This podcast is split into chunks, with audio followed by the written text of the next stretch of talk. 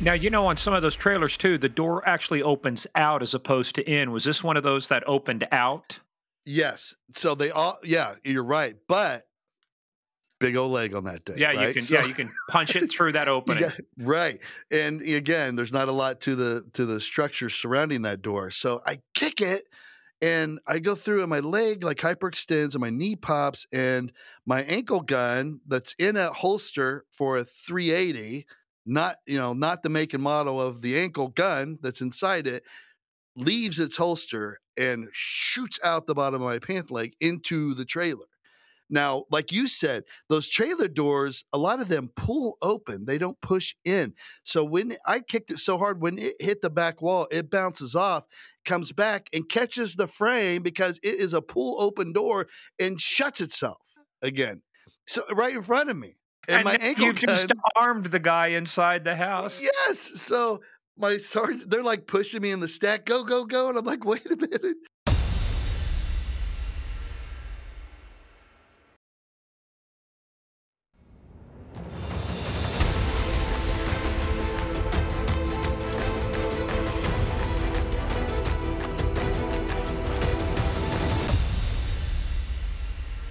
And you're getting the inside information on the criminal organization which you know it's like it's like opening up a special box of information that now you're you- man you're you know balls of wall full speed ahead here we go Right. And you know better than anybody, I mean, your time in the DEA, like there's no better way to understand why crime exists than getting inside the head of these high level drug dealers because those drug organizations basically fuel what, 90% of crime? You know? uh, drugs is involved in almost everything Yeah. I mean, you take away your serial killers and your passion murders and all that stuff, you're left with crime that goes back to high level drug trafficking. And uh, so that's what I love the most about my time there. I feel like if you're going to be the perfect cop, you have to spend some time in that world because you have a more thorough understanding. Not that you can't be an awesome, there's been awesome cops who've not done that kind of work, but it does really help shape you to be the perfect cop because now you know exactly why crime happens. You know how to get inside these people's heads when you when you interview them. Well, but you know, the important thing is you know how they think. You, you that's the whole thing. Uh, you know, I always I do some talks talking about adversaries like Russia, China. I say, but the biggest thing is the problem isn't the problem. The problem isn't the way we think about the problem. The only problem that matters is the way our adversaries think about the problem. It doesn't matter how I think about it. How is this guy thinking about it? How is this girl thinking about it? That's why there's so many ways to get away with crimes because we go, gee, I never thought of that. That's why you got criminals because they're think, especially when they're on the inside doing time, they got nothing but time to think about how they're going to do shit. Oh right man. that's you want to get inside the criminal's head y- y- determining what the motivating factor is what's his motive for committing the crime you know that will that just that that's like giving you um, a 10% or 20% advantage on the investigation right there if you know what the motive is Yeah. Oh, 100%. And by the way, to hear how many calls come from inside a prison, you know, of people. and they know they're being recorded Yeah, yeah, they know it.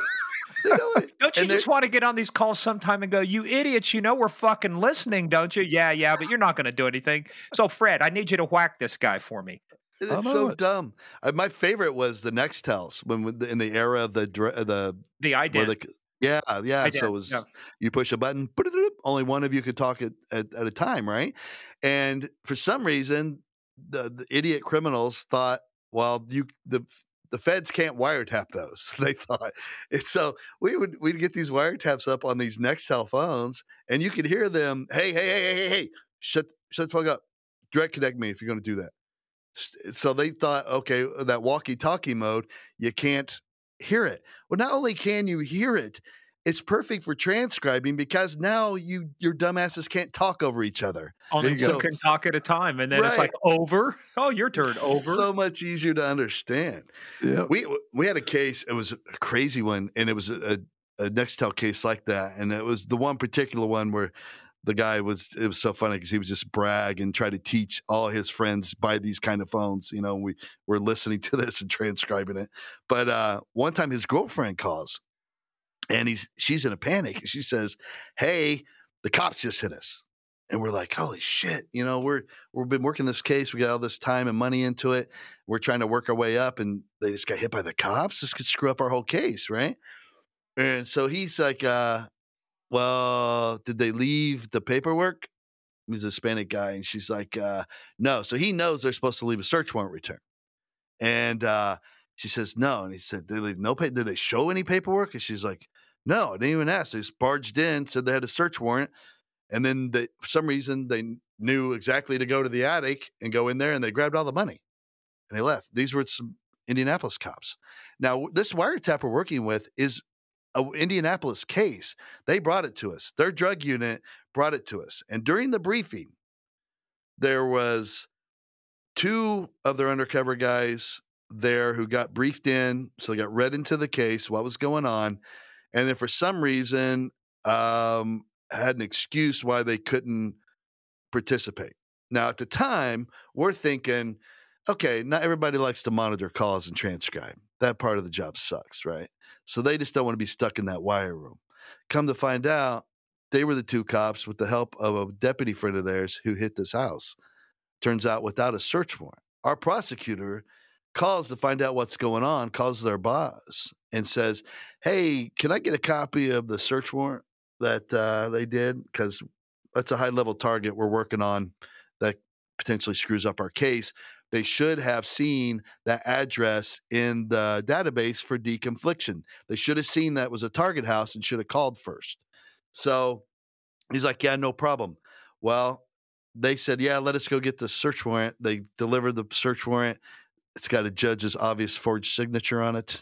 We're like, Oh shit, what's going on here? Next thing you know, we're up on a wiretap on these two cops phones and their buddy, the deputy. They had been robbing drug dealers the whole time for years. And uh, so that wiretap we have to put on hold, and the other target put up a subsidiary, like you know, residual wiretap that's now a bigger case in the other room while this one's going on on these cops. Like we surveillance, we had to follow them twenty four seven. All this, you know, it, that's just the shit that you can't stumble into if you're not in that wiretap world.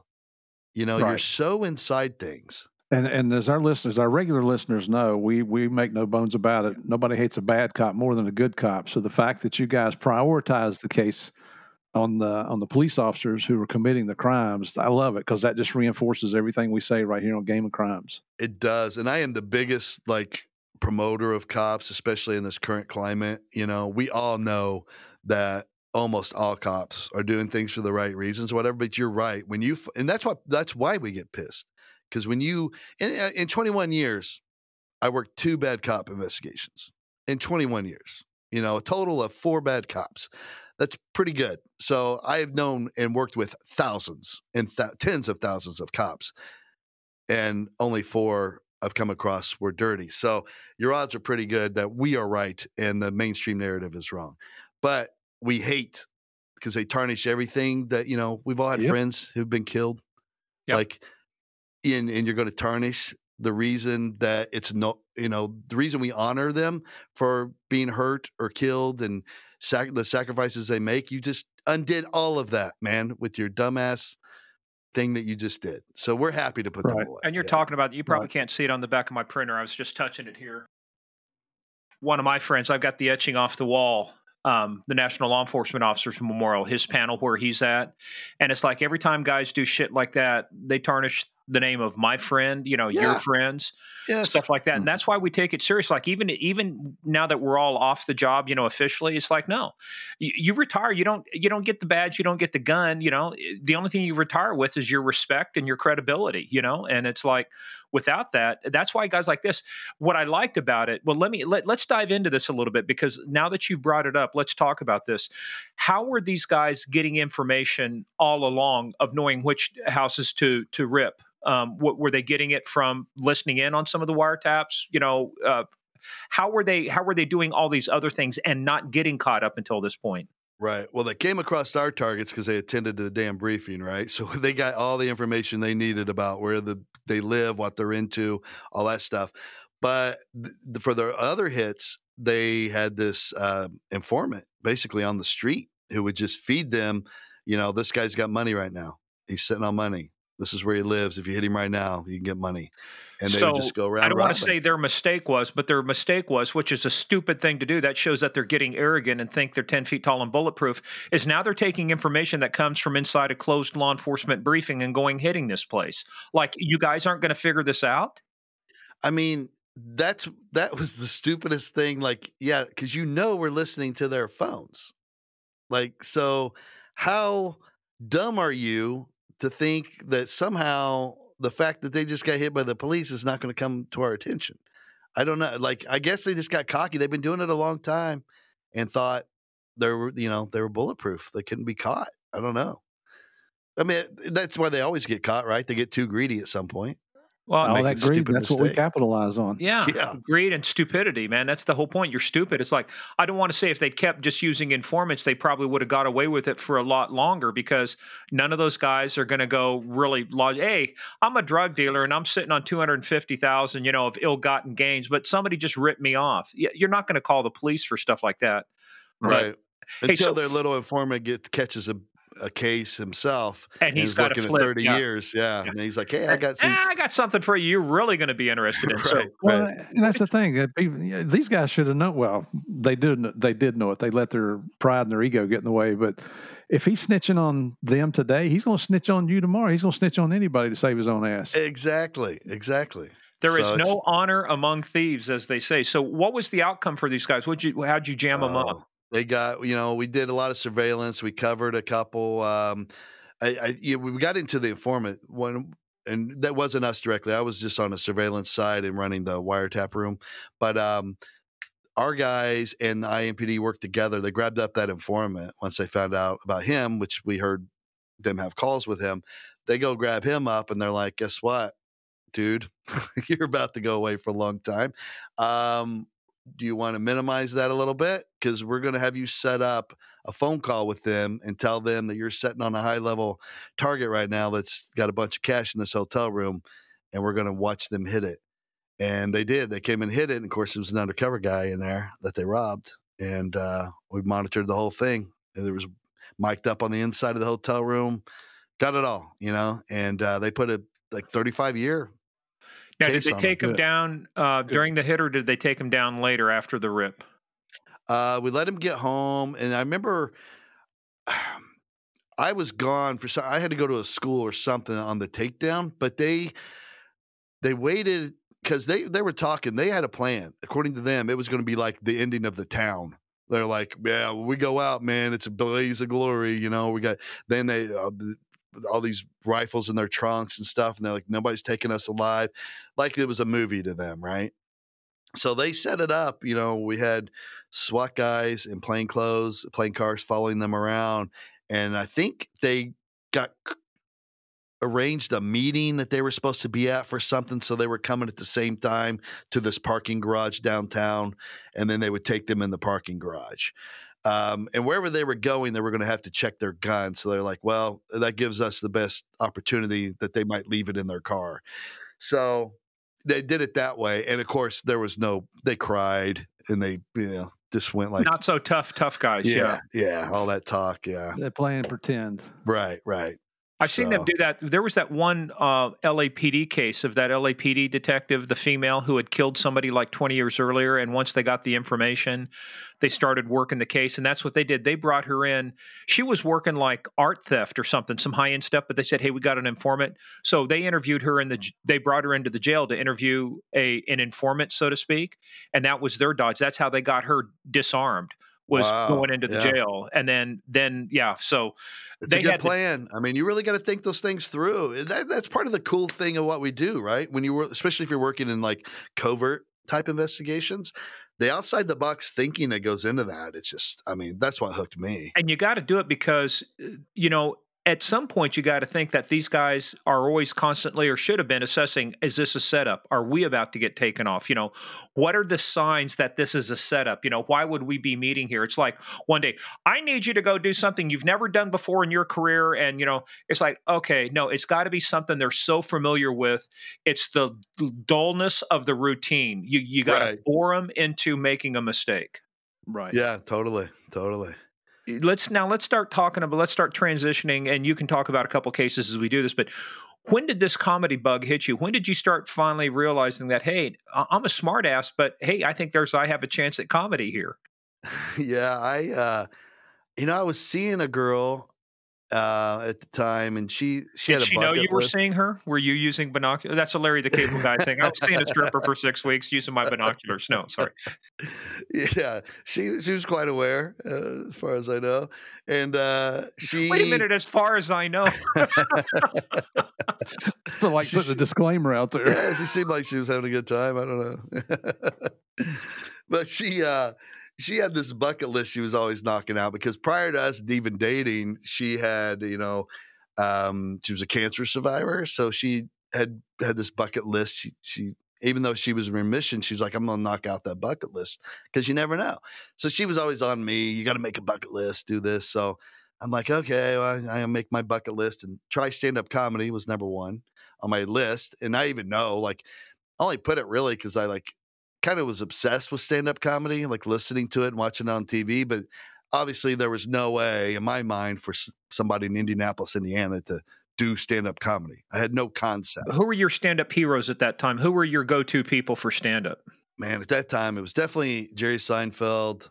Ellen DeGeneres, I really liked. There's a guy named Jake Johannsen at the time who was always on Letterman that I was kind of obsessed with, and he's not even like a famous guy, but back then he was on TV a lot.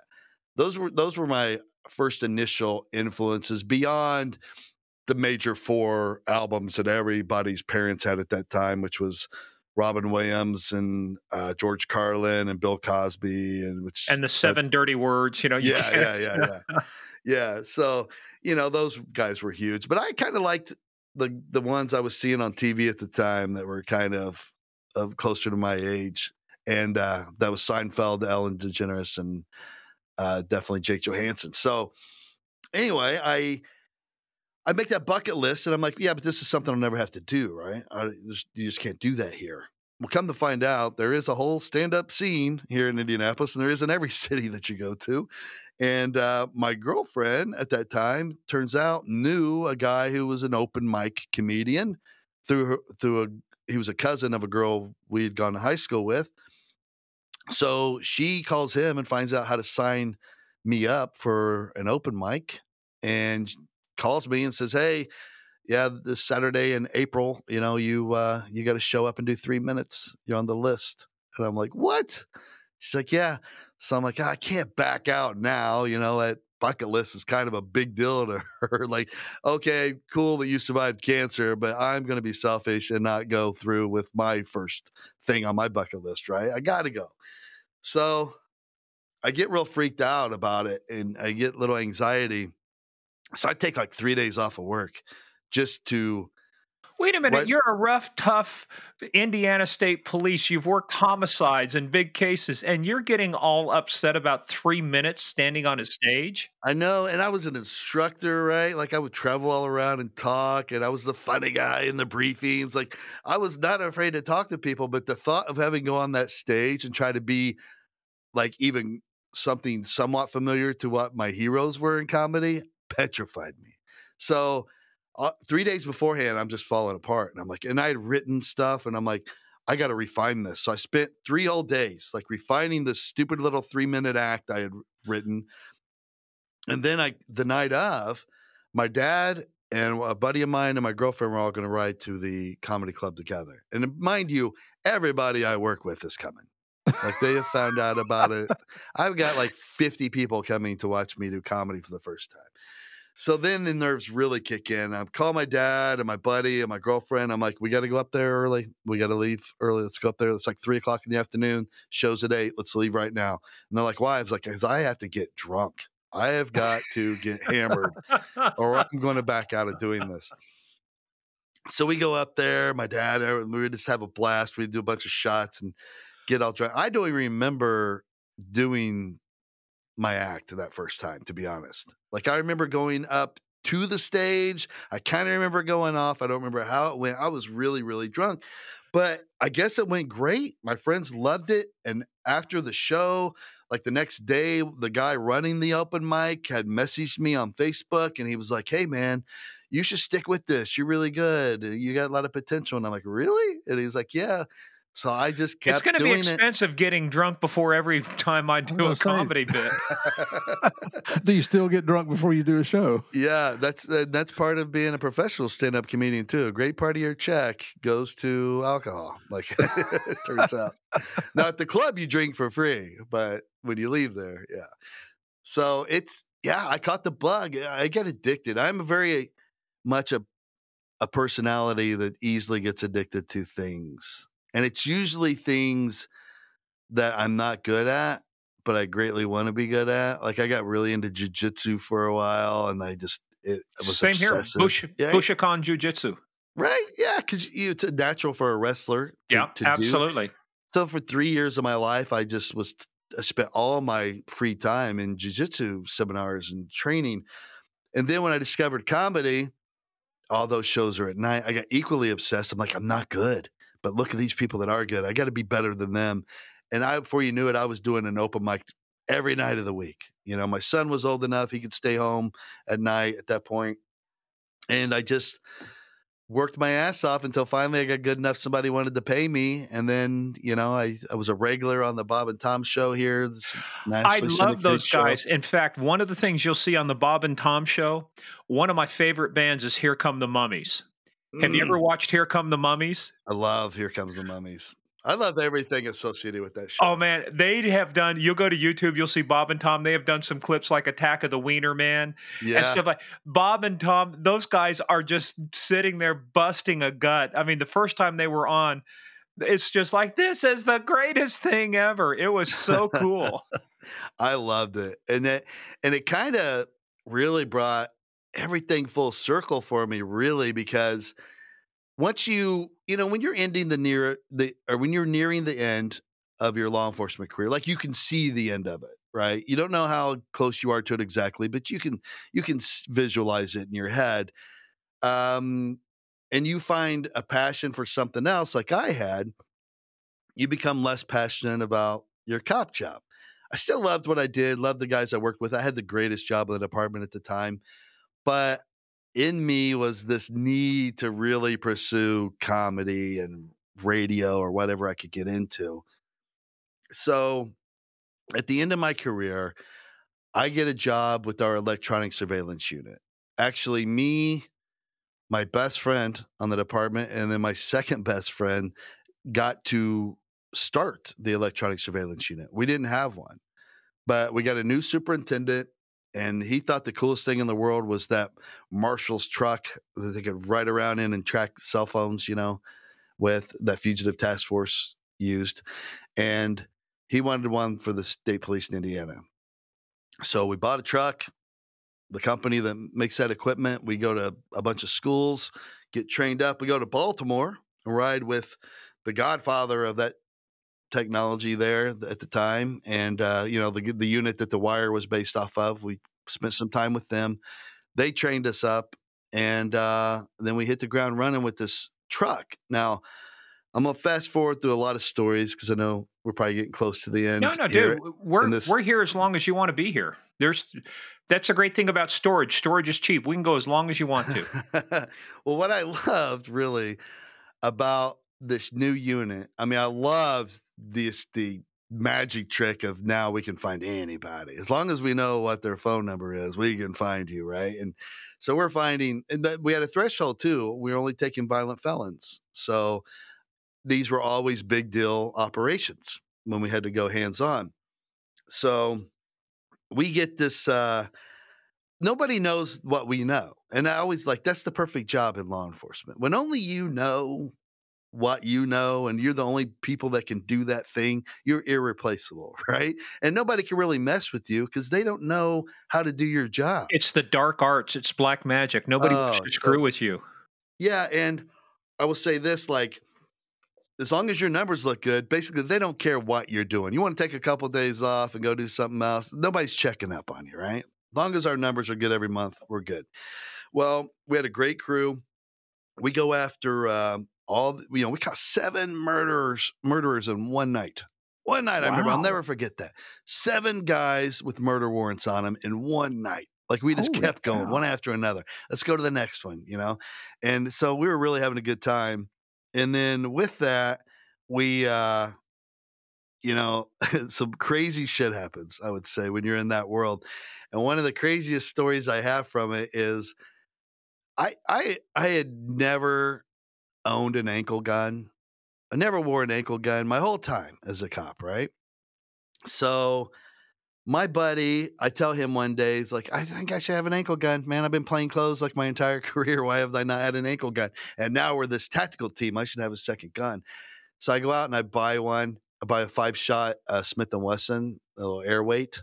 And uh, I remember when I went to get the holster, they didn't have one for that model. So I got one for a 380 semi automatic, it's a similar size. I'm like, ah, that's good enough.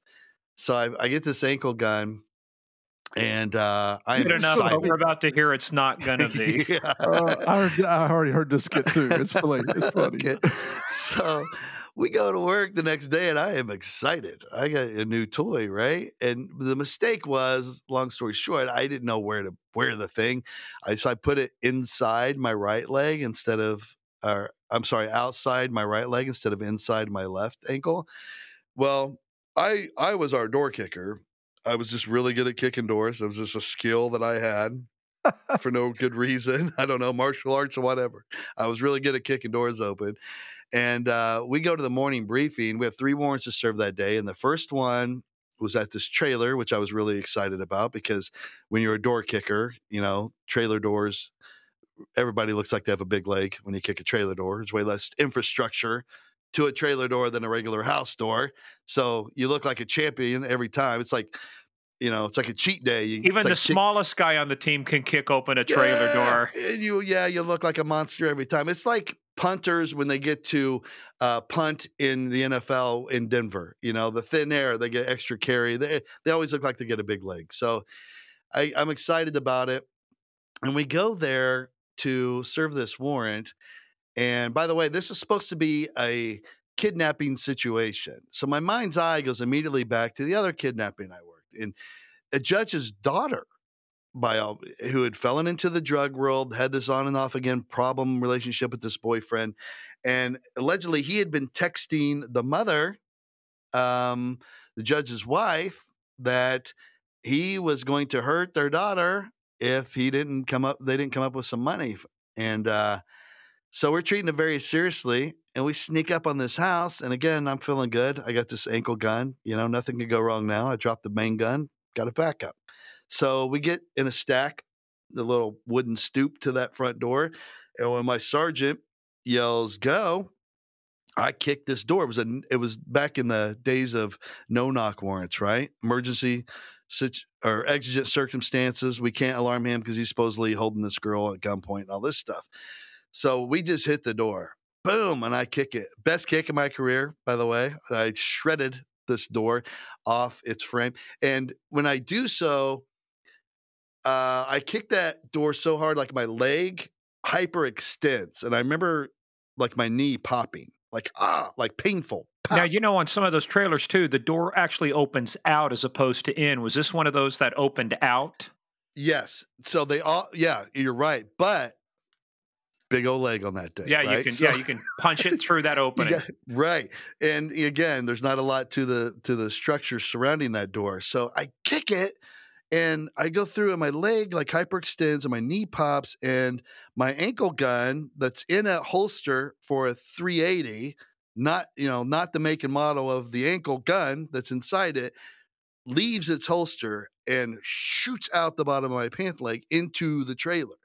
Now, like you said, those trailer doors, a lot of them pull open, they don't push in. So when I kicked it so hard, when it hit the back wall, it bounces off, comes back, and catches the frame because it is a pull open door and shuts itself again. So right in front of me. And, and my ankle you just gun, armed the guy inside the house. Yes. So my sergeant, they're like pushing me in the stack, go, go, go. And I'm like, wait a minute. There's a gun in there. And they're like, how do you know that? I was like, because it's mine. my ankle gun is inside that trailer.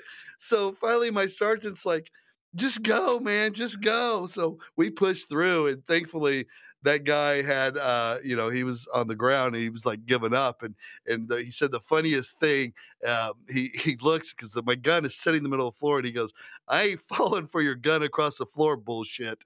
Like i had you know thrown it in like here you go badass. Yeah, he's armed. Yeah gun Right. gun. Hey but i gotta Right. ask you one question. If that was your ankle holster you were kicking a door and going into a situation without having a primary weapon on you no i had my primary weapon it's just when i kicked that door oh your backup my okay i ankle got you gun shot out my pants leg. Like, so uh, the whole way running up there, you know what happened, right? Like, the ankle gun is unseating itself from this holster the whole time I'm running up to this door, and it's barely on there, obviously. So when I kicked that door, it was just loose in my pants leg, barely. Here we go. this out like reminds me of beverly hills cop eddie murphy i'm not falling for that banana in the tailpipe Right. i'm not falling for the gun on the ground i give up it was the craziest thing. I was so scared. I'm like, I am going to get in trouble. Like a guy, what if he has my gun? He starts shooting back at us. Uh, but thankfully, it went okay.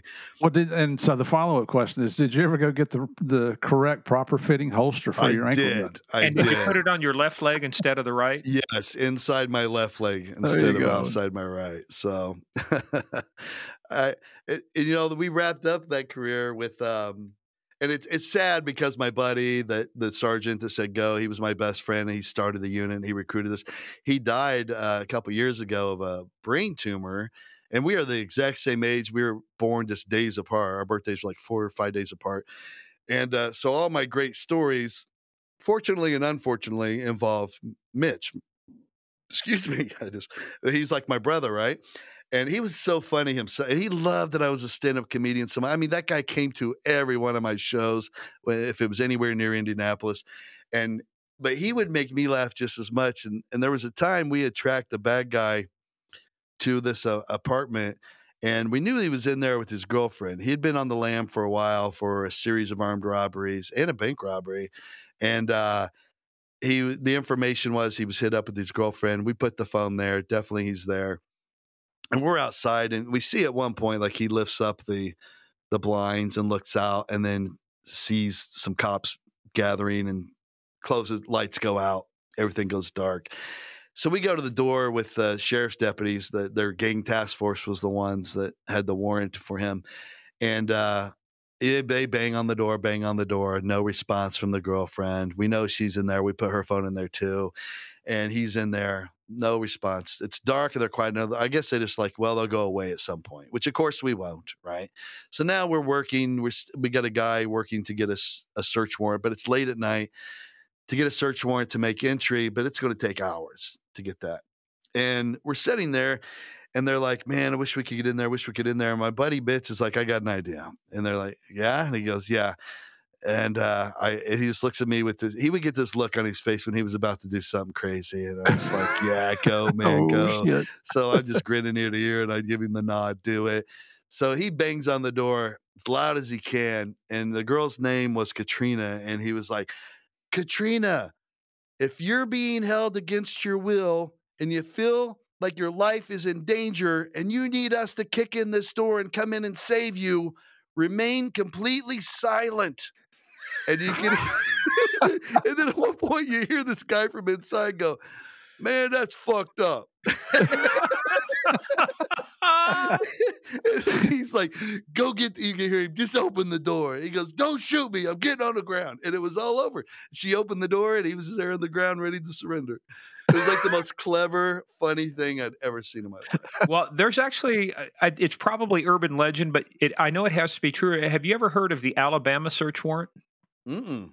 So, the Alabama search warrant, Todd, is you get a couple deputies in front, you get a couple deputies in back. The couple deputies in front knock on the door. They go, bum, bum, bum. Yo, it's the police. And the guy in back yells, y'all come in. I, I love that.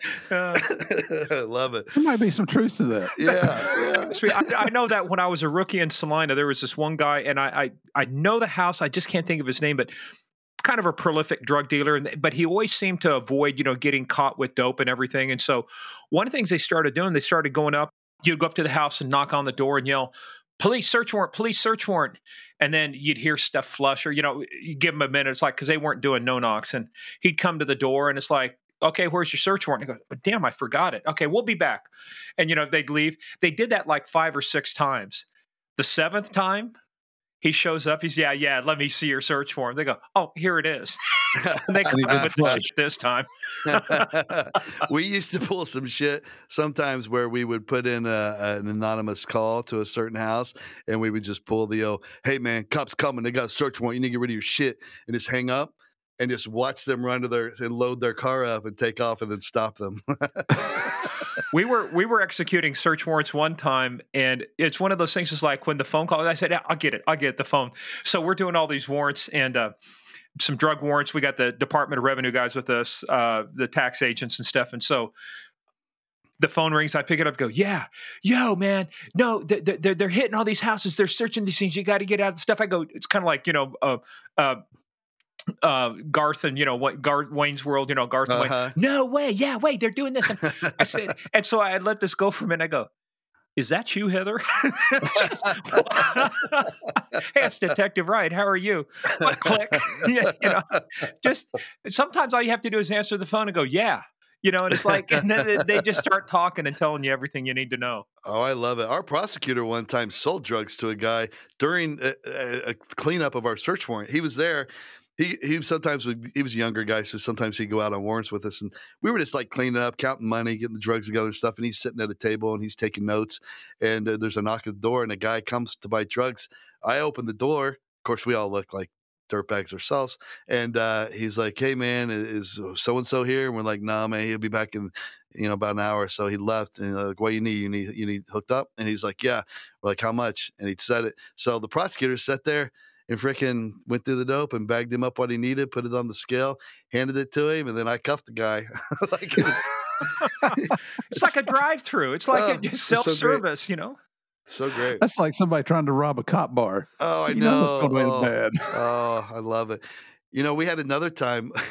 we uh, I was buying drugs out of I was buying meth out of this little smoke shop. Okay, rule number one shop. on this show. I got to tell you, Todd. Rule number one. What's rule number one, Murph? What do we tell kids? Don't do meth. Don't do Don't meth. do meth. Yeah. Meth is bad for sure. I, I had worked my way up into this crew and they they owned the smoke shop and it was a smoke shop. They sold like weed paraphernalia and but it was, you know, for tobacco consumption. Mm-hmm. Of course it was. Yeah. Yeah. So I go in there and this one particular buy and they had this little room. You go in there and then they would get your dope together for you. And they had these um, little like um, oh, what's the stuff you spray on the uh, like if you have an older car to get your your if your starter locks up and you can spray on there. Or it's and, that ignition. Uh, I'm trying to think. It's basically it's it's like starter fluid. It's like it's yeah. I'm trying to think they, what it was. It almost looked like a WD 40 can or something, but you'd spray it in there into the old carburetor, and it would be flammable enough it would jump start your car. Yeah. Exactly. Well, they sold fake ones of those behind the counter that had, you know, you unscrew the bottom and you could put your dope in there and it had this void at the bottom. And, you know, people, you would leave with that. That's how I would leave with my dope every time. and, uh, so I, I do a buy and I go into this little room and they do that. And then I, I leave and two things happen when I leave. One, we get, uh, I go to be do my debriefing, you know, and record that with with my cover guy. And the rest of the team had been doubled up in the car, so they stopped at this little this parking lot for this movie theater, and and then left half the cars doubled up, you know, like we do. And so two things happen. When I get back to my debrief, I notice I don't have my wallet on me, and I'm like, shit. I think I left my wallet in that room in the smoke shop and they're like, okay, well, was that your real wallet. wallet? Oh, that was your UC wallet, right? And I said, it is my undercover wallet, which, by the way, my my boss, my sergeant gave that to me when I got released on my own undercover, and it was back in the Pulp Fiction days. So it was the bad motherfucker wallet, right? It said bad motherfucker on the outside, and he gave that to me, and he said, one day this might save your life, and it's a conversation piece. Carry this every time you do a deal, and I'm like, okay, so I, I evidently dropped my wallet somewhere. when I was getting the money out. And uh, the bad news was I knew I had went to a doctor's appointment earlier that day. So I did grab my state police insurance card and I'm like I am 99% sure like an idiot I stuck that state police insurance card in my undercover wallet. Right? So I'm like, this is bad. This could take down the whole operation. And we were doing this for the DEA because they were trying to work up to the guy's uncle who had big ties, uh, you know, across the border. So I'm like, I just might have ruined this whole case. So that's going on. I'm trying to call the rest of the team to like, hey, we got to go back there. I got to get my wallet. We got to work something out. Uh, but maybe we have to be ready to take down the whole thing, right? And arrest everybody. Well, I can't get a hold of anybody. And the reason why is because they went back to go get the other vehicles. Um, they they get to my buddy Trevor's truck and they see the passenger door is open and there's a pair of legs sticking out, like kicking around. This dumbass had broken into Trevor's undercover truck and is stealing shit. And they could see him throwing out. And Trevor had a lot of gear in there. So he's like throwing radio, vest, and shit like out. Like he he just hit the jackpot, right? He's in, oh, look at all the there's guns in there and shit.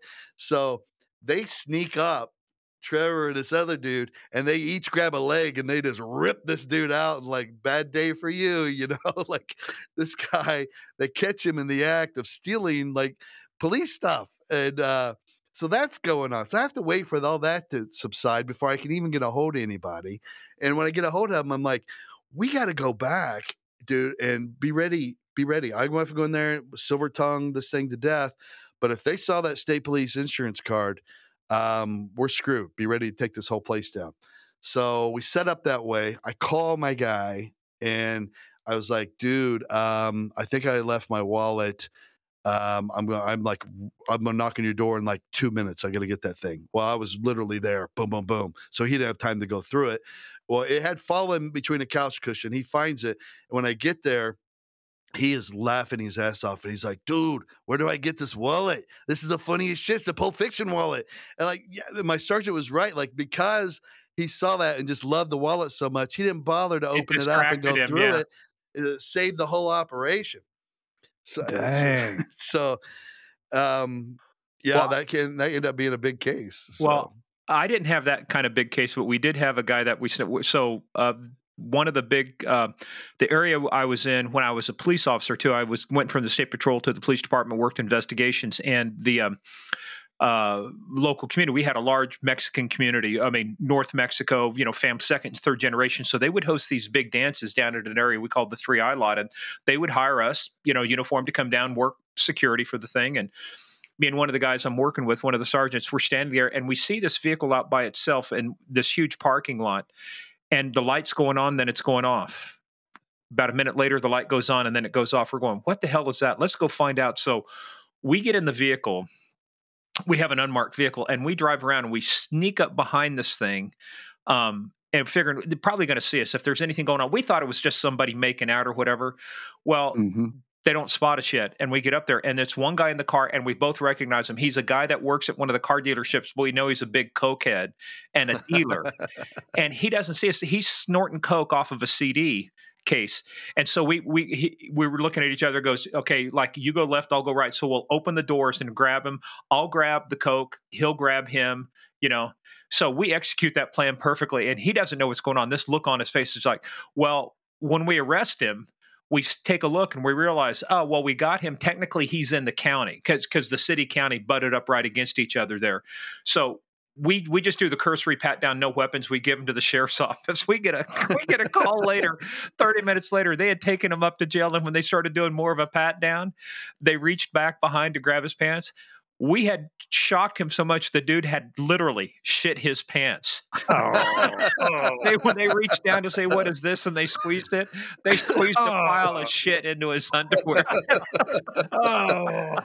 So is it possible to scare the shit out of somebody? Uh, yes, yes, it, is. it is. Oh, that's hilarious. You know, when uh, when the DEA finally did their big takedown on that, that smoke shop as part of their bigger investigation, um, I, I got put on something else after it started taking off, but uh, my buddy told me during the takedown of the smoke shop when they took it down behind their the glass with all their other paraphernalia and shit.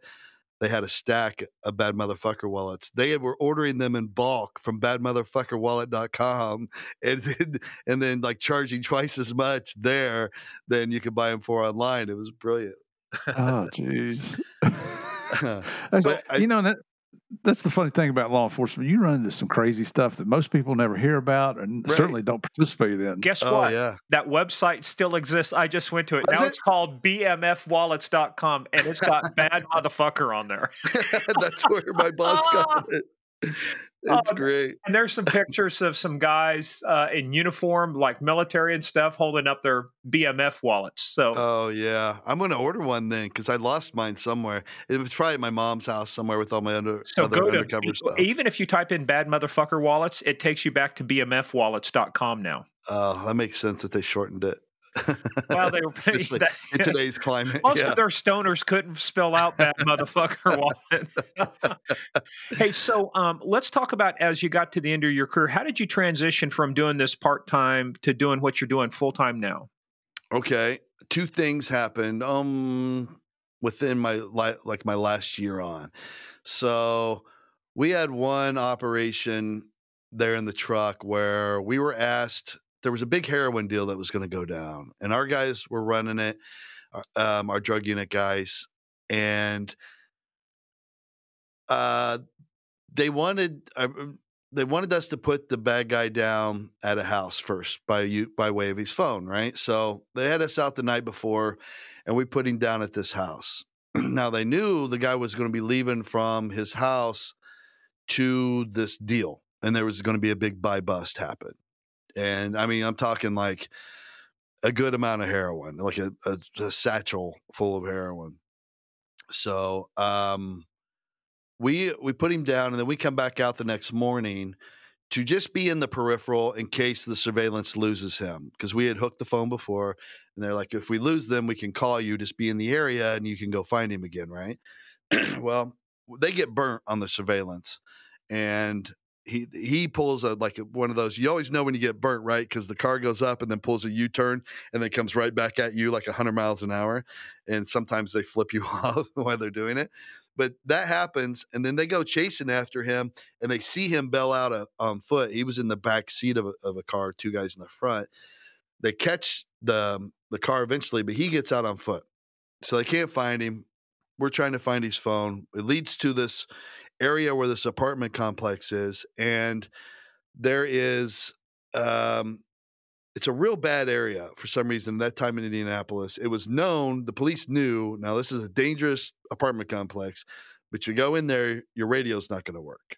Now we didn't know that at the time, so we definitely know enough at this point, even though he keeps cycling his phone off and on, that he's in that apartment complex somewhere. So our drug guys get with their informant who started this whole thing, and he says, "All right, he's got a buddy there, and he, if he's in that apartment complex, he went to his buddy's apartment, and this is the building that it's in. I don't know what apartment, but this is the building number. So we go in and set up like two buildings down, so that we're not. If anybody looks out a window, they can't see us, and we're in undercover vehicles and stuff. But we we got our raid vests on at that point to say police on the front and all that shit because we're ready to jump out. and um, so I am what I'm thinking is three buildings down from his, and I have the eyeball. I'm the closest, so I'm watching. And um, next thing I know, the guy walks out of the building right in front of me. So there's not 30 feet between me and him. And so the guy had the building number wrong. And he sees through the windshield police on my vest. And I'm like, oh shit. I'm trying to hit on the radio to tell guys I got him. He's right in front of me. And all I'm getting is that that tone of death, the brr, brr, nothing's happening on my radio. So finally I just throw it and I just jump out and I put my hand on my gun and I'm like, put your hands up, put your hands up. I'm giving him orders. And he lays calmly lays this red gym bag down that has all the heroin and then he reaches into his lifts up his sweatshirt reaches to his right and i see a flash of metal and now we're only 20 feet apart maybe and um my brain you know 21 20 years at this point doing this a, went caught a lot of bad guys, had my gun out a lot, you know, just but it never had gone past that they always surrendered or would run and there would be a foot pursuit or something. So my brain is really slow for some reason. I was a pretty tactical guy, but you know, you can lull yourself into a false sense of security after 21 years of no shootouts. And he pulls the gun and he's beat me. I mean, and I I'm like, holy shit, that's a gun. And I'm too late, but luckily there's a car to my left. So I pull my gun as as I do, I just move immediately to behind this car because I'm like, he's beat me. I need cover. So I get there and I I pop up and he is coming at me around the car. So I go the other way around the car, right? And this happens for about six or seven cycles going around this car. And he is trying to shoot me over the hood of the car, but the gun is not firing. I mean, I can see him trying to pull the trigger enough that the end of the nozzle is like thumping the top of the car every time he goes to pull the trigger, but it's not firing. So my brain again is like, okay, what's going on? Are we in a shootout? Are we not? Like, do I have, I, this is the stupid things that pop into your mind. I, I, I was like, does he have to actually shoot at me? before I can shoot back? Like, this sounds I, like a Seinfeld question now. Once one is in a shootout, do you actually have to shoot to be in a shootout? Right, exactly. so I am in like ducked low enough if he does get a round off, I'm low enough. Hopefully, it's over my head, but I'm continually running from this guy in a circle while he's coming after me. And finally, I'm like, no, fuck this. Kill this guy. Put him down. So I, I, I, I keep running in a circle, and I'm like, all right, this time when I cross the passenger window, because it seemed like every time I was at the passenger window, when I looked through, I could see his belly through the driver window. And I'm like, next pass, pull up and shoot through that window and put him down before he manages to get this gun to work. So by the I pop up and when I go to do it, he's gone and he is running now between these two buildings. So I run after him and like a dumbass, and I'm yelling gun because I'm trying to alert all my friends. He's yelling my ass off. But like a dummy, I don't tactically take this corner. I just run around the corner and he is on his knee Eh, like in a, a kneeling shooting position with his gun out and he tries to shoot again. Again, I can see vividly to this day the nose of that gun diving because he's pulling the trigger so hard. But Man, it doesn't like fire, dream. Right? So I run back around and I'm like, yeah, dude, dumbass, be tactical. You almost got killed. So this time I I do the, you know, cut the pie and I take slowly take the corner. And by the time I do that, he is at the end of the building and I remember twice, two different times. One when he was initially running between the buildings, and then this time when he's getting ready to disappear behind the second building. Both times I had my gun, I had a bead on him. And I, both times I finger on the trigger came within a millimeter of pulling the trigger and just shooting him in the back, right? Now the second time he was far enough away, I was worried about hit, you know, missing, and there was a building behind him, and hitting someone I you know by accident. The first time there was just enough doubt in my head like all right I'm the white dude, I'm the white cop, this is a black guy running you sh- even though you you're lawfully justified to shoot him in the back right now because you can articulate he's going to shoot one of my friends, they don't know he's coming, right? And this gun eventually is going to work. I don't I think about it too long and he gets around that corner before I can make my the decision to shoot him. And you know, I was like, I'm trying to get on Comedy Central. I don't need to be on the news for you know with what would follow with if I shoot him in this situation. So I am slow to react. I don't shoot him twice when I probably could have, and looking back, should have. But he makes that corner, and by that time that I make that corner, cops are running behind me with ARs. They had heard me, and they're like, "Hold up, hold up, let's move as a group." And I'm like, "Okay, that's smart." So we we start moving more methodically as a three man team now, and I get two guys with rifles. We make that corner, and I see that he has run. There's a big open parking lot in the middle of all these apartment buildings that kind of are in a circle around it. And he has made it all the way across that courtyard, if you will. And my buddy Brad, who's on my team, is pulling up in like a, a plain gold charger, obviously screams a police car. And he runs straight at Brad's window, driver's side window. Brad comes to a screeching halt and just lays down because he tries to shoot Brad through the window. And again, like enough that Brad said afterward, the gun is hitting the glass. Like he is pulling the trigger and so frustrated that it won't fire, he is hitting the glass every time he pulls the trigger. So Brad like unholsters while he's laying down, but the guy runs off again. So now there's nothing to shoot at. He comes out of the car about the time we reach his car and he's like, he's got a gun, he's got a gun. And we're like, we know, we know. So I grab Brad and I say, Brad, you go with me left. He's about to hit the last apartment building, and we can see there's a big privacy fence and then houses on the other side. I'm betting on the fact that he's too tired to make that privacy fence. He's just going to run back south through the apartments. So I say, Brad, let's go this way. Let's head him off. You two go this way. We'll sandwich him in the middle. So by the time we both round our corners, he is gone. I'm like, shit, he made the fence. So we start to go across the fence. There's a large like um, electrical box there you could step on and go over the fence. So as we approach the fence, we start hearing bam, bam, bam, and it sounds like a cannon is going off round after round after round. And I just yell out, he's shooting through the fence. He's shooting through the fence. So everybody takes cover. I am behind, me and Brad and I are behind this large electrical box. And then we just start hearing someone scream and like a blood curdling scream. And uh, uh, my buddy Mitch, the one who unfortunately passed away a couple days ago, runs up or a couple years ago, runs up and he jumps up on the electrical box. We're all kind of frozen for a second, but he acts. He jumps up, takes a turkey peek over the over the fence, and then he just leaps over and starts screaming, "We got a man down! We got a man down!"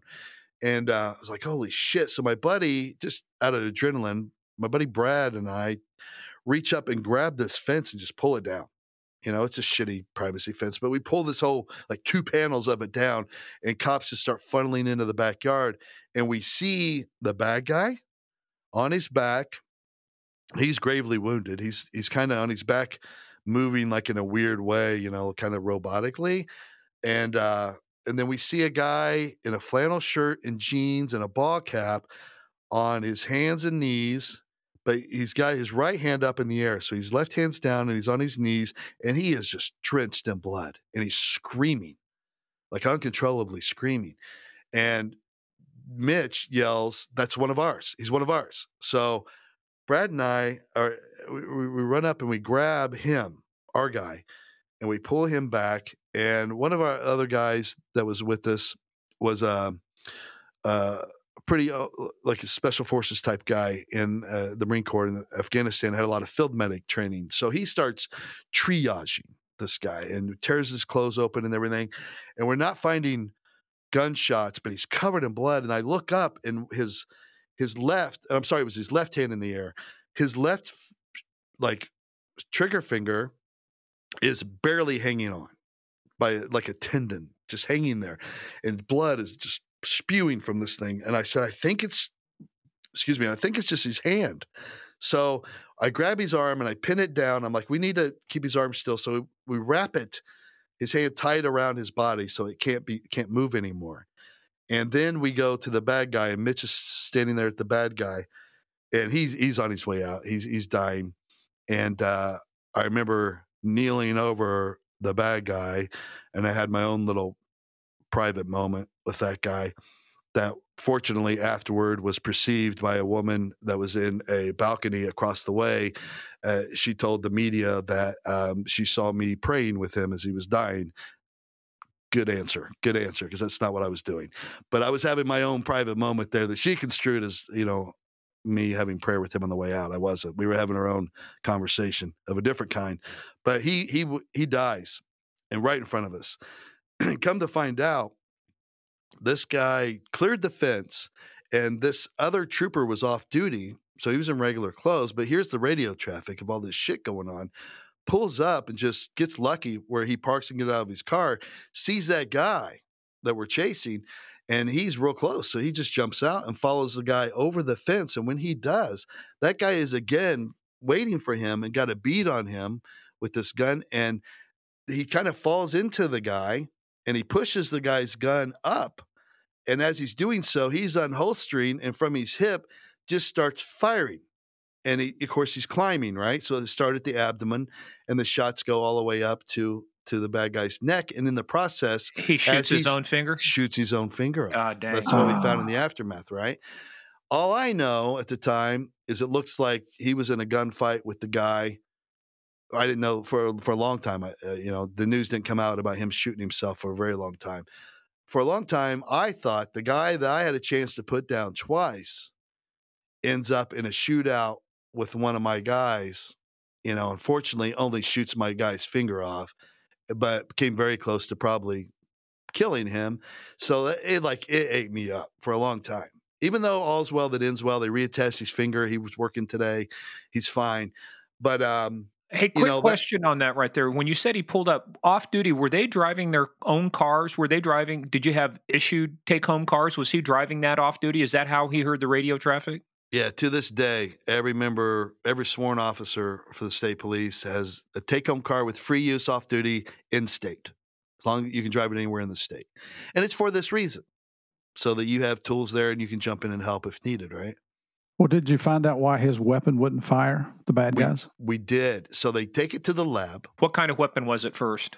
It was a Springfield X, I can't remember the exact model turns out it fires right away in the at the lab, right? Boom, function testing, boom, good.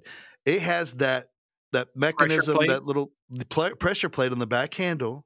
You have to have proper grip in order for the trigger to pull, and he obviously well, didn't have proper grip, and that's why it wouldn't fire. And when they got his body out of the ambulance, they discovered he had a 44 revolver, a short barrel 44 revolver in his back pocket that he could have dumped that Springfield at any time and went to.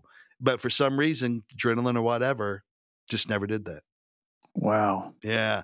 So that was the moment where I was like, hmm, maybe comedy would be a better career path than this because, you know, at that time, I'm uh gosh, when I retired I was 45 I was like 44 years old, 43 years old. Yeah, but I don't want to I want to let you off the hook on something. I mean, I know you said you were feeling bad, but here's the other thing though too. Imagine I get it that you said if you'd shot him, you're white, he's black. Imagine what would happen.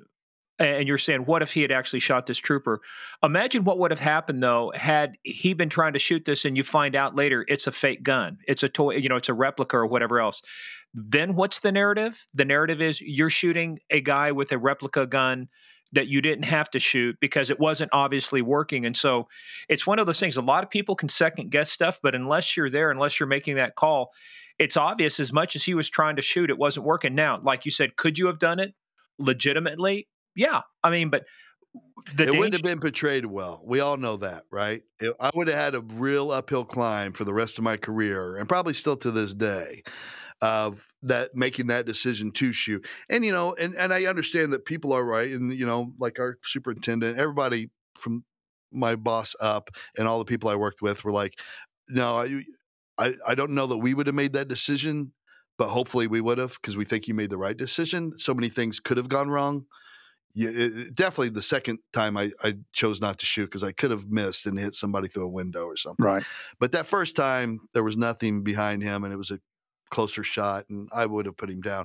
But you know, I don't. It's one of those things too. Uh, you just got to feel like everything happened the way it, it was supposed reason. to. There was a reason, maybe divine intervention or whatever you believe, why he wasn't able to get that gun to fire. A reason that I lived through that because I was slow. He should have had me. I should have been mm-hmm. shot. He should have shot Brad. Like Murph says, brother, it wasn't your day to die. So That's right. exactly. That's all you can. That sums it up. However, however for whatever reason that happened, it wasn't my day. It wasn't Brad's day. It wasn't even that trooper's day who did, you know, shoot himself in the shootout. Um, so all's well that ends well. But you know, it did it did screw with me a lot. You know, there's you know, we all have a certain amount of PTSD after you work that long enough, and that was something I had to deal with for a while, and I still think about.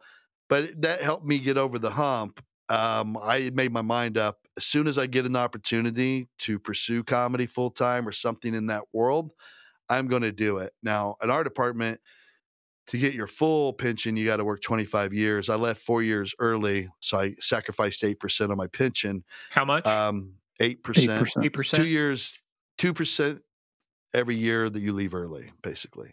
I mean, I get a pension, but instead of 50%, I get 42%, right? So 42% of something you couldn't afford to live on in the first place. So, yeah, I can't live off my pension. I mean, it pays my house payment, so that's something, but that's good. Um, I get a call. I end up making friends with Pat McAfee. Is what happened. That was that was the opportunity that uh, presented itself. He started doing stand up comedy, and people that don't know Pat McAfee, at that time, he was just kind of known throughout the league as the crazy funny punter for the Indianapolis Colts. Also, best punter in the league, by the way, statistically. But he had had an incident where he got drunk one night, jumped into the canal in Broad Ripple, downtown Indianapolis. Got arrested for it went on the Bob and Tom show, radio show, talked about it, was hilarious. People loved him. He stayed on the Bob and Tom show every Tuesday. He would come on and talk, and everybody loved him. And he started really taking off. And uh, he decided he he was going to do stand up comedy. He did a, a, tour through Indiana. It was received well. He's very very funny. He came into um, the comedy club. I had bought into three comedy clubs: one in Indianapolis, one in Louisville, one in Dayton, Ohio. What do you mean by you had bought into? Um, friends of mine owned them. There was an ownership group. They wanted to buy this club in Dayton, Ohio, so they needed capital for that, and I had capital, so they were like, "Hey, you want to become a become a member of the ownership team? You'll be an owner in all three. And I'm like, "Yeah." So I do, and uh, at the time, I was single. I I lived in an apartment with another comedian right behind the Indianapolis Comedy Club, so we could walk to and from the comedy club, do sets whenever we Which wanted. Which is good because as drunk as you had to be to do your sets, you needed to walk home, not drive yeah, home. There would be no driving for sure. I had my own bar that I could walk to. Yeah, we, we didn't. We needed to live close, so uh, we we have a, the time of our life, and we call it the summer of Pat because we uh, we became good friends with him. He would start coming to the comedy club, and then he asked me and my buddy to start going on tour with him as these openers, and uh, we that summer he was single and single Pat was so much fun. I mean, you're you're with the dude who's rich as shit, first of all. So when he decides, hey, let the Penguins are in the playoffs, let's go catch a game, you did so by private jet. And you, you know, you just had the time of your life. Wow. We, me and my buddy were playing this shitty, not, uh, not shitty, the, a smaller comedy club in Myrtle Beach, right? Just a low paying gig. You only comedians usually only do it because you get a free place to stay in Myrtle Beach for the weekend and you make a vacation out of it.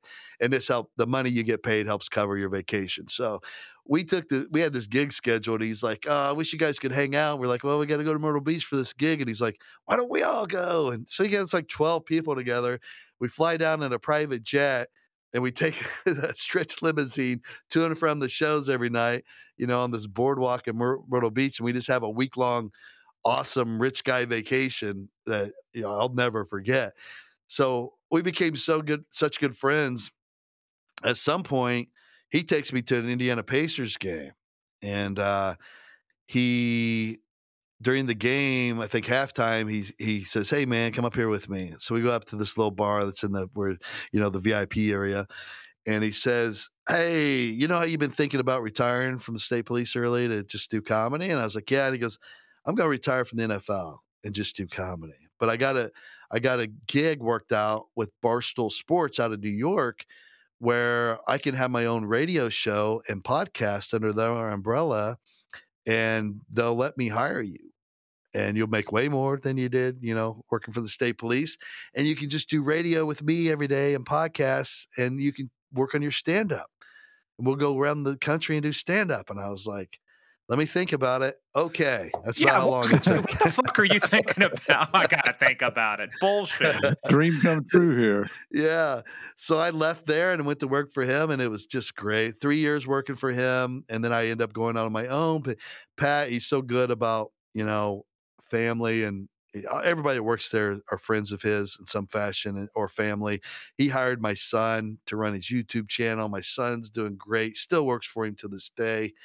And uh, yeah, it, that just kind of started this whole thing. And now I, I work for a podcast company. I'm kind of more in the true crime world now than I am comedy. I still do stand up, you know, as much as time allows. But for the most part, I put my investigative experience to use with uh, Resonate Recordings, um, who puts out really big podcasts in, in partnership with Tenderfoot TV out of Atlanta, Georgia. We got two out right now. Undetermined is number one in all of Apple Podcasts of any kind, and uh, Culpable is in the top ten still.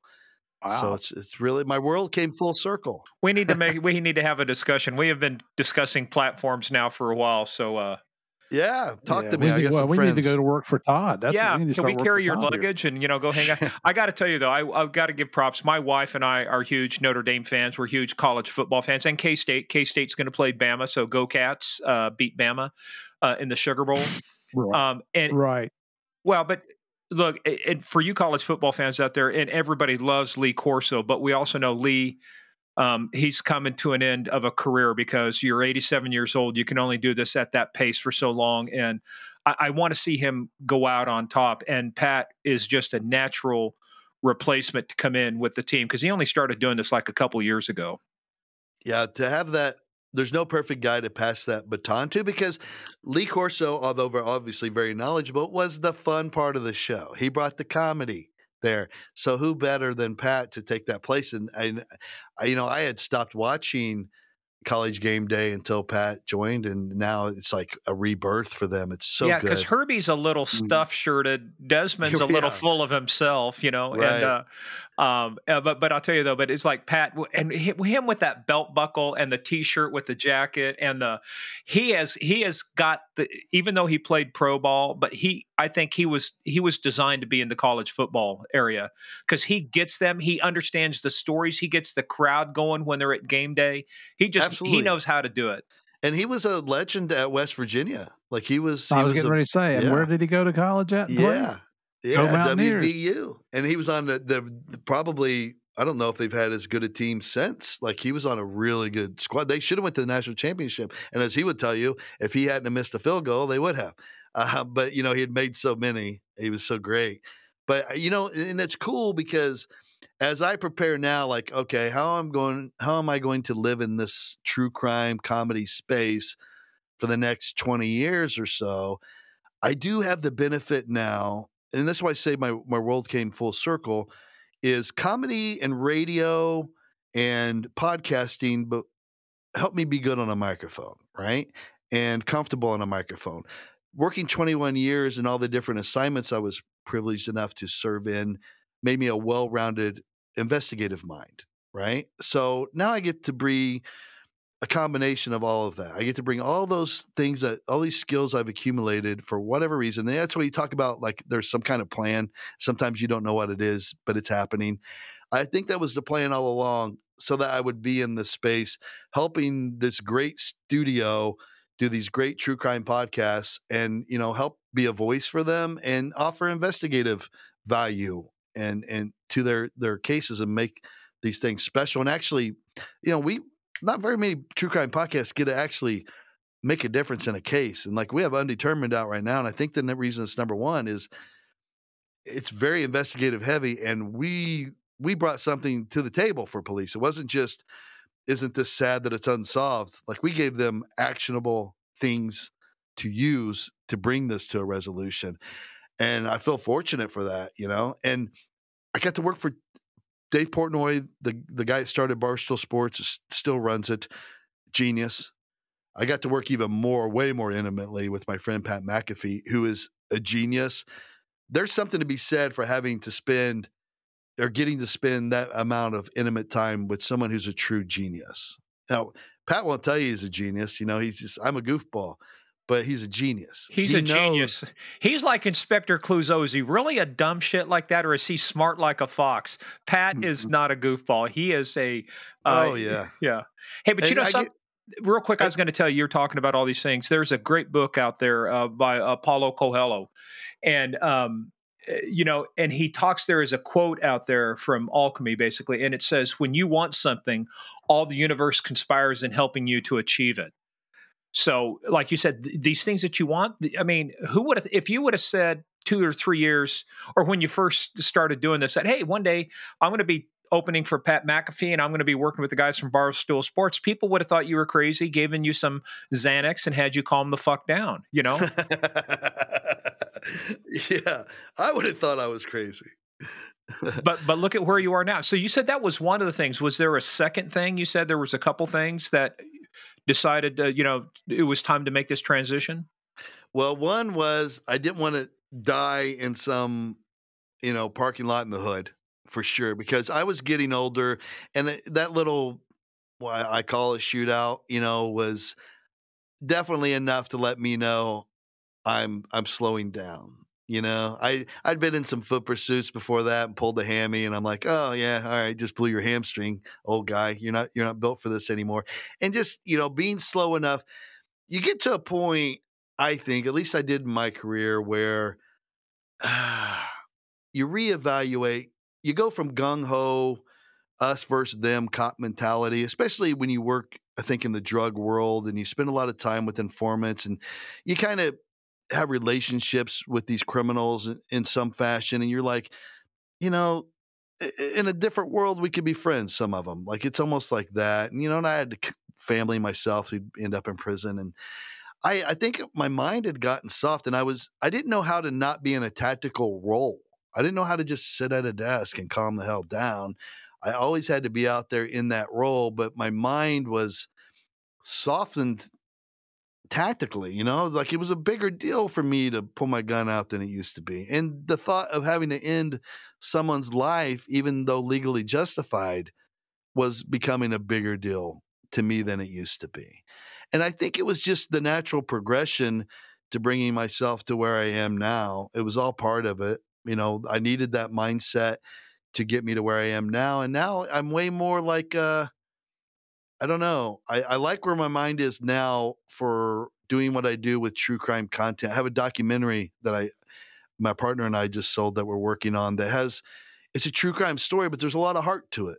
You know, there was a this community that was affected by it that was ha- kind of left to its own devices to protect itself, and I'm seeing a lot more of the human side of crime. You know, and I think that was just it was to a point I needed the younger guy to do the job I was doing. You know, that's like kicking in the doors. At some point, it's like, nah, th- that's that's the role for the younger guys. I want to be like MacArthur and just walk up onto the beach and lay claim to everything. right, know? right, right, right. Exactly. And I'm sure you guys are finding yourselves because you, you know you're in this space now, and your your personalities and your podcast is doing well. The more and more you do it, it's kind of like you know we have a, a, a almost I think an obligation or responsibility to educate not only people to what cops do and what cops go through, but somewhat too to young cops that are listening to educate them where your mind's going to be in 20 years from now. So maybe use that to your advantage now while you're young. I wish I could go back in time with the knowledge I have now and the mindset I have now. And not to mention, you know, a lot of cops when when they get to the end of the career, they don't have something in mind.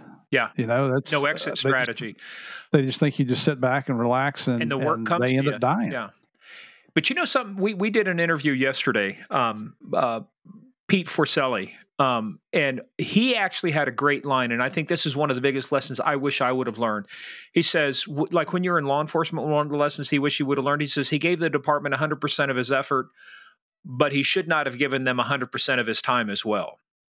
Mm-hmm. Yes. You know, and that's the biggest thing when you look back on, and I think the biggest regret for a lot of people is goes, you know, working, and you know this too. When I was a detective, you get called out to a homicide, you might not see your bed for three days. You know, the the investigation takes priority over birthdays, over Christmas, over um, family gatherings. You know, and so it's kind of one of the things. How do you balance it? And I think two things uh, two to three things normally happen. Either you get somebody just gets so depressed that's why for too long it was taboo to talk about it but suicide's the leading cause of death for cops um, above and beyond felonious assaults above and beyond accidents. Um, the other thing was it results in chemical dependency, drug abuse, drinking, alcoholism, you know, high divorce rates. And then, but then some of the other people like you who figure it out, it's like, look, um, I'm proud of what I did, but you got to move on. There's life beyond the badge. You know what what's next for me?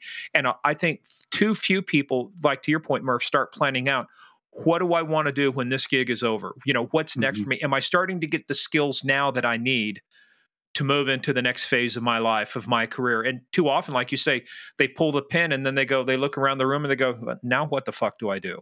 Yeah. Right. You know, and, and there's a lot of investigators, uh, state, locals, feds, whatever, you get experience in different fields which will lead to a career after law enforcement. It could be a polygrapher, it could be a financial investigator, it could be a smartass on the Indiana State Police who's a funny guy. I love it. You know, well, I mean, allegedly funny. We have not established those. Those are facts, not in evidence, sir. Let's. Uh... oh no, those those kids he was telling about. I love the I love the taser show, the taser story. Kids, my album, Cop Stories on Amazon Music. If you haven't heard it, oh, we're going to pimp you out. So yeah, actually, let's talk about that before we close up. Let's talk about where where you're at on this fabulous invention, Al Gore's amazing internet. Where are you at all over this place? So give us give us your website, your Twitter, your Instagram, whatever it is you do. Yeah, I keep uh, my website is a one-stop shop, so you can find anything that I'm currently into or that I've had out in the past on there. At and it's just toddcomedy.com, T O D D comedy.com. So all the podcasts I'm involved with that are out right now, that's on there. My comedy album's on there. You know, anytime I'm touring and I've got like a stand-up date coming up, it's on there on the front page. Everything I do is right there just to try to make it convenient for people. But one other thing before we go, close up here, I love your sweatshirt because I know exactly what that is. I was in the inaugural uh, Pennsylvania ride for Law Enforcement United. We rode from Pennsylvania, Reading, Pennsylvania, into DC for uh, Police Week. And uh, one of the things we raised money for it was cops, concerns of police survivors. So tell us about the sweatshirt you got on. Yeah, this was given to me uh, for a show that I did on behalf of that organization. Um, of course, I do those for free. You know, those are brothers and sisters and their families, and uh, we've all had people that have needed them. Uh, it, people in our law enforcement lives who have needed their services, and uh, you know, I think for us, it's my favorite organization, law enforcement organization to work with.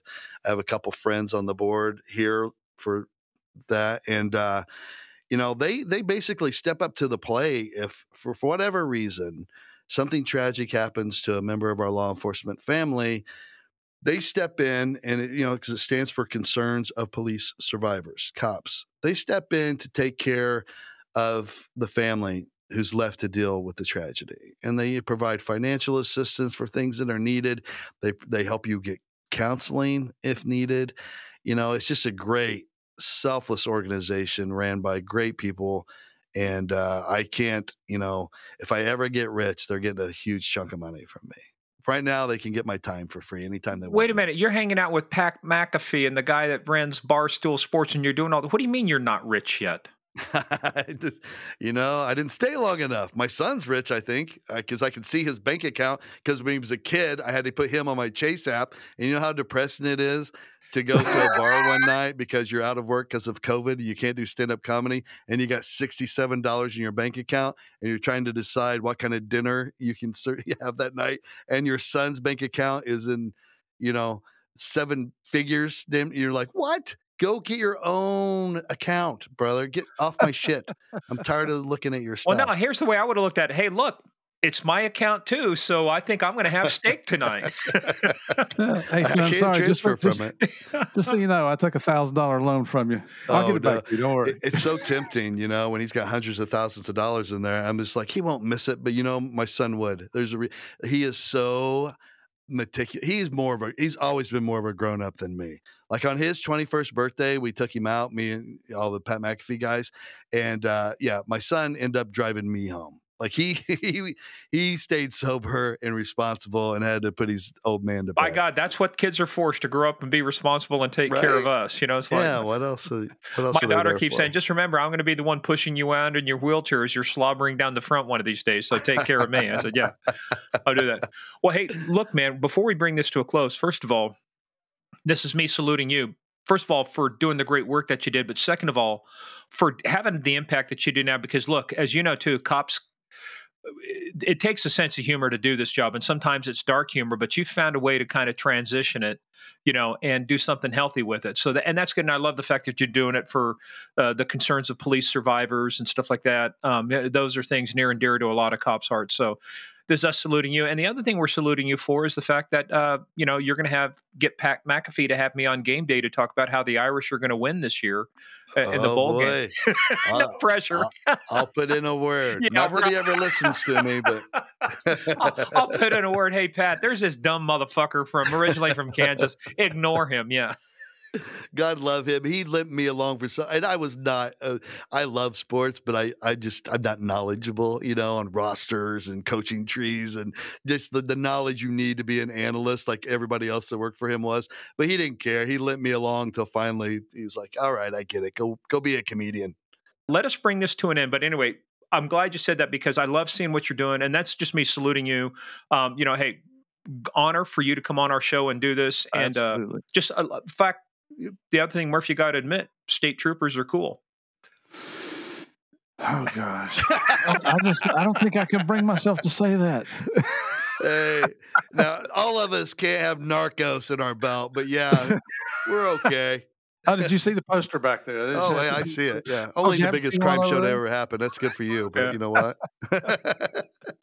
All right, I'll relent. You troopers, you did a hell of a job.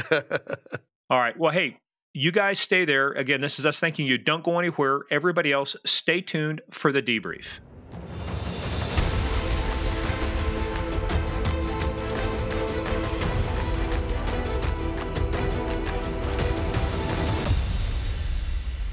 I tell you what. But uh, First of all, I just told him, I said, hey, give me an intro to Pat. You know, give me an intro to Pat McAfee. You know, I just, you know, to, to have him say go Irish, to have him say Game of Crimes.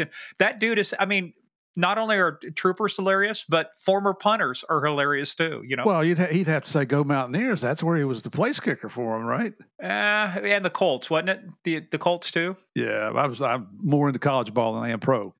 But man, but but just but you take a look at what he did and how he transitioned in his plan.